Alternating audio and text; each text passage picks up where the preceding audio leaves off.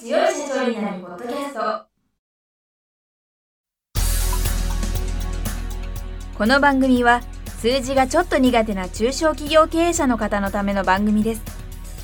日頃から多くの経営者の相談に乗っている中小企業診断士と税理士の2人の対談形式で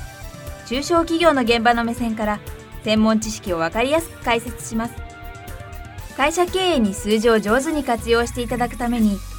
会計税金融資などをテーマにお伝えしていきます。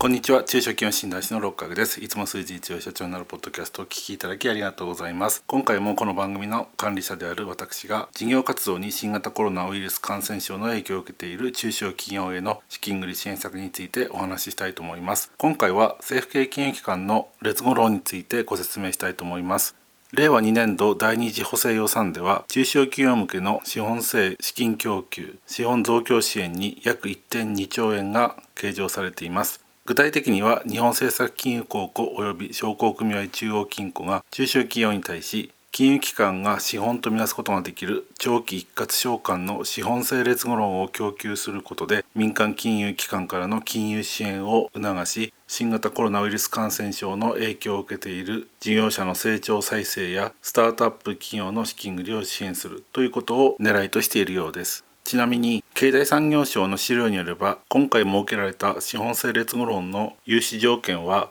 金額は7億2000万円まで融資期間は5年1ヶ月10カ年20カ年のいずれか返済方法は禁煙一括返済。融資金利は当初3年間は一律 0.5%4 年目以降は直近の決算の業績が赤字の時は0.5%黒字の時は2.6%または2.95%です。この政府系金融機関による資本性劣後ローンは一般の融資の条件変更を行って劣後ローンに転換するような DDS に伴う劣後ローンとは異なり新たな融資契約により行われるものと思われます。このような融資制度が設けられた目的は経済産業省の資料に金融機関が資本とみなすことができる長期一括償還の資本性劣後ローンを供給と書かれていることからこの資本性ローンを実行することで融資を受けた会社の自己資本比率を高め民間金融機関からの一般の融資も受けやすくすることだと思います。したがって政府系金融機関の資本性劣後ローンが実際に実行されるときは単独でその融資が行われるのではなく民間金融機関と前もって打ち合わせを行い資本性劣後ローンによりその会社の自己資本比率が上昇することを見越した上で民間金融機関も一般の融資を実行するということになると思われます。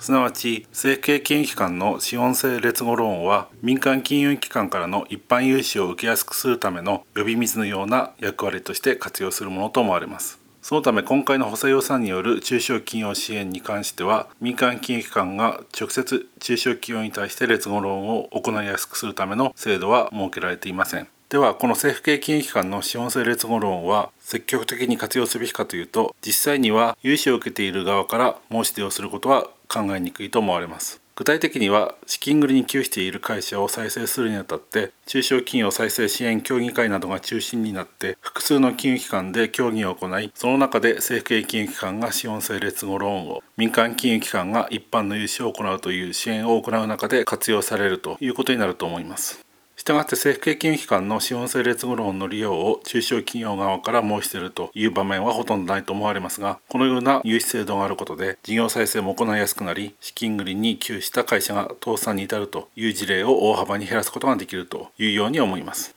以上今回は政府系金融機関の劣後ローンについてご説明しました。次回はビジネス書作家の谷口和信さんをお招きし谷口さんの新刊時短と成果が両立する仕事の見える化記録術の内容についてお伺いしていく予定です。なおこの番組では引き続きリスナーの方から経営に関するご質問資金調達に関するご質問等について募集をしておりますので私やゲストの方などにお伺いしてみたいということがありましたらばこのポッドキャストの配信ブログのご質問フォームからご質問をお寄せいただければと思います。それではまた来週お耳にかかりましょう。今回の対談はいかがでしたでしょうか？この番組では公開質問を募集中です。2人のキャスターに回答してほしいという質問はこの番組の配信ブログの専用フォームで受付しています。ぜひお寄せください。またご意見ご感想も同様に専用フォームでお受けしております。配信ブログは検索エンジンで数字に強い社長と検索し最初に出てくるブログです。それでは次回もどうぞお楽しみに。